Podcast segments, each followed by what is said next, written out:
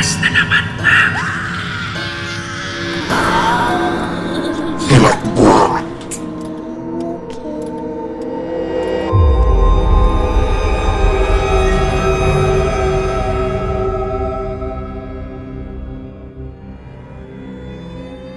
Magandang gabi po muli sa lahat at ito po si Kaizen.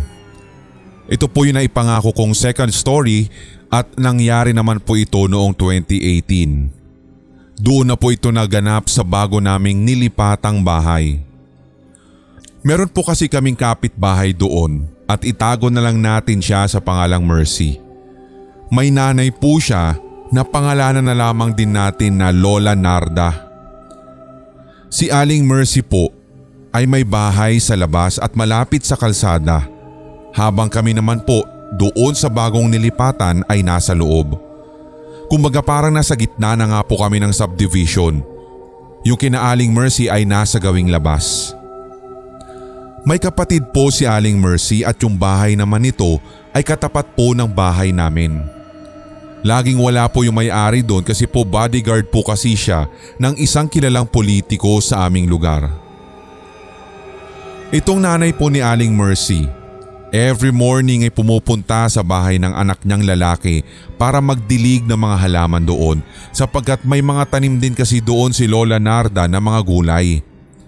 Kahit nga po sa edad na 89, eh malakas pa rin po talaga siya at mahilig pa sa pagtatanim. Binibenta nga din daw po niya yung ilang mga bunga nito sa aming mga kapitbahay.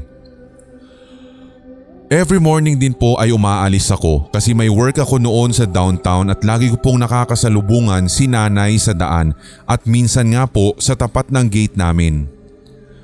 May time din na nakikita ko siya na nagdidilig ng halaman. As usual, isang umaga. Paglabas ko ng bahay ay otomatiko ko pong nakita si Lola Narda.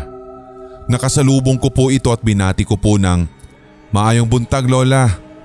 Pero dire-diretso lamang po siya habang nakayuko. Wala lang naman po sa akin yun kasi baka mamaya ay hindi naman pala niya ako narinig o napansin. Since ako naman ay nagmamadali na baka malate sa trabaho ay talagang dinedma ko iyon at nag-abang na lang ako ng sasakyan sa labas. Nung time na yon, maaga kami na natapos kasi walang masyadong customer sa aming work kaya umuwi din kaming maaga. Pagka uwi ko at habang papalapit sa bahay, napansin ko po na parang ang daming tao sa bahay ni na Aling Mercy at ang mas ikinaba ko ay kung bakit may tolda doon. So pagkababa ko nga po sa sinasakyan ko at pagkatapos magbayad sa driver, pumunta ako sa tindahan na katabi lang ng bahay ni na Aling Mercy at tinanong ko kung anong okasyon. Sinagot ako nung tindera at sabi na yung nanay daw ni Aling Mercy ay patay na.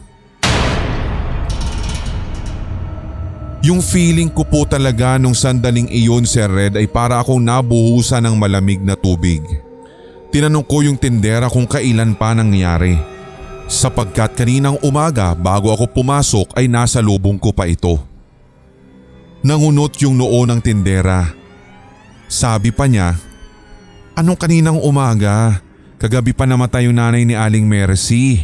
Inatake daw sa puso. Hindi ko po talaga ma-explain yung naramdaman ko nung sandaling iyon Sir Red. Kaluluwa pala ni Lola Narda yung nakita ko kaninang umaga. Kaya pala hindi rin niya ako pinansin. Ang sabi ko na lang sa sarili ko, palagi ko na lang nakikita o nagpapakita sa akin kahit hindi ko gusto yung mga kamamatay pa lang. Hindi ko naman kasi maisip na patay na yung tao kasi para talaga siyang tao sa paningin ko. At yun nga po ang talagang hindi ko alam kung sumpa o problema o talagang dadalhin ko na ang bagay na ito hanggang sa aking pagtanda. Hindi lamang po ito yung katangi-tanging karanasan ko patungkol sa mga namamaalam o yumao na nagpapakita sa akin si Red at marami pa po sa aking susunod na ibabahagi.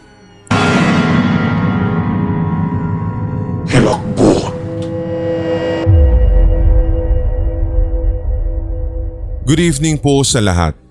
Tawagin niyo na lamang po ako sa pangalang Kath.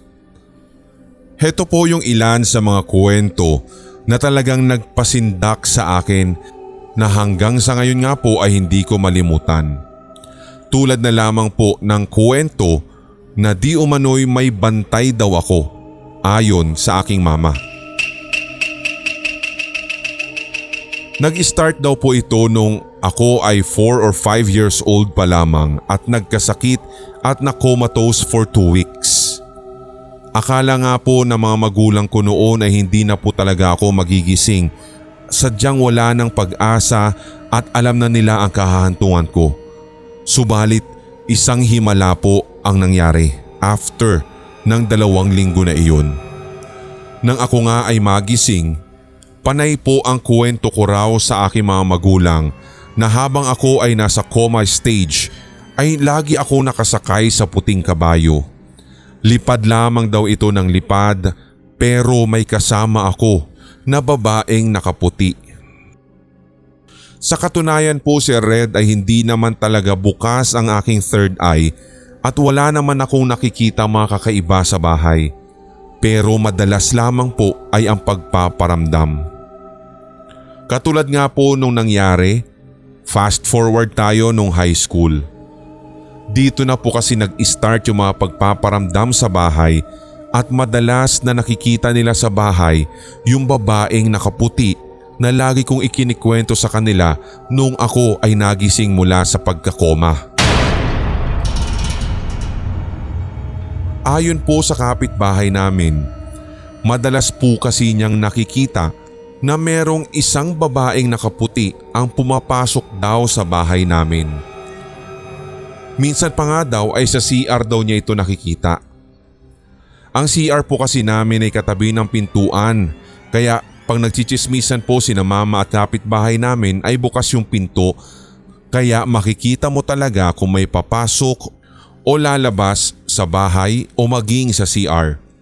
Meron din po kasi kaming kapitbahay na nagkwento na nang minsan madaling araw daw siyang umuwi, nakita rin daw niya yung parehong babaeng nakaputi pero sa pagkakataong iyon ay nakaupo lamang daw ito sa hagdan na papunta sa second floor namin. Nasa labas po kasi yung hagdan namin at kung pagbabasehan ng deskripsyon ng aming kapitbahay na nakapansin dito, para daw itong may hinihintay habang nakaupo. Nagmadali na lamang daw siyang pumasok sa kanilang bahay sa loob ng compound dahil sa pagkasindak at nung ikwenento nga niya ito kay mama kinabukasan, naniniwala si mama na baka hinihintay lang daw akong umuwi nung babaeng nakaputi na iyon na pinaniniwalaan din nilang bantay ko sapagkat oo nga nasa camping po ako nung mga oras na yon. Ang medyo natakot lamang po ako ay yung kwento sa akin ni ate. Si ate po kasi yung lagi kong kasama sa kwarto lalo nung hindi pa siya nag-aasawa. Ayon sa kanyang kwento, madalas daw siyang binabangungot at meron siyang nakikitang babaeng nakaputi na nakadagan pa sa kanya habang siya'y sinasakal. Minsan din daw po nung wala ako sa bahay ay naalimpungatan siya isang madaling araw at dun ngay napansin niya na may babaeng nakaputi at ito'y nakaupo naman sa tabi ng electric fan habang nakatingin sa kanya. Bumangon pa nga raw siya at kinapa yung banda doon sa electric fan pero wala naman na siyang nahahawakan. Pero pag bumabalik siya sa pagkakahiga, andun daw talaga yung babae at nakatingin pa rin sa kanya. Dahil na rin po sa antok na antok si ate noon ay hindi na daw po niya ito masyadong pinagtuunan ng pansin bagkus ay nagbalik na sa pagtulog. Isang beses ko lang naman siya naramdaman nung minsang humiga din siya sa tabi ko. Meron po kasi kaming maliit na tindahan noon at maagang nagbubukas yung mama ko ng tindahan para maaga ding ma-deliver yung mga newspaper na binibenta rin namin. Alas 3 o alas 4 ng madaling araw ay gising na po si mama. Naalimpungatan din ako noon. Bandang alas tres o bago mag alas 4 na ito. Naramdaman ko po kasi na may humiga sa tabi ko. Wala naman po doon si ate noon at ako lang talaga ang mag-isang natulog sa kwarto. Yung pakiramdam na parang merong umuupo sa tabi mo na kung saan lulubog yung kutsyon at ramdam mo rin na yung katawan niya ay nakadikit sa katawan mo. Ganun po yung pakiramdam ko doon. Laki nga ng pagtataka ko pero inisip ko na baka si mama lang yon at tinabihan lang ako kaya hindi ko na lang po pinansin. Subalit bigla na lamang talagang nag-iba ang aking pakiramdam. Mas lalo akong nang hilakbot nang marinig ko pa nga na may nagbubukas na bintana sa tindahan sa baba at yung boses ni mama habang may kausap siyang nagdi-deliver ng dyaryo. Doon, alam kong hindi si mama ang tumabi o katabi ko. Pero ewan ko ba kung bakit nawala din agad iyon at tinuloy ko lang ang tulog ko. Dahil doon Sir Red ay parang nagiging normal na usapan na lamang sa bahay yung tungkol sa babaeng nakaputi. Sa katunayan, para na nga din po naming itinuring na bahagi siya ng pamilya. Kaya kapag may mga nawawala akong gamit noon, siya ang kinakausap ko at sinasabihan kong ibalik niya na yung gamit dahil kailangan ko. At wala pa nga pong ilang minuto, makikita ko na agad yung hinahanap kong gamit. Ngayon nga po ay nasa 30s na ako at nag-move out na ako sa bahay. Nakatira na rin ako sa isang apartment dito sa Rizal. At alam ko pong hanggang dito ay kasama ko ang bantay kong iyon.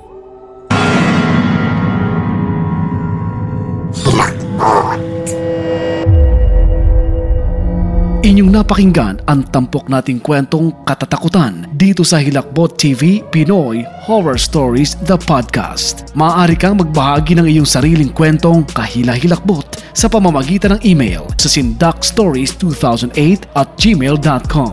Pwede rin via messenger ng Hilakbot TV official Facebook page. For more Pinoy horror stories and Tagalog creepypastas, tumutok sa ating channels Hilakbot TV at Sindak Short Stories. Ganun na rin sa HTV Podcast. Follow, subscribe, and hit the notification bell. Hanggang sa susunod nating kwentuhan at takutan. Maraming salamat mga certified kasindak at solid HTV positive.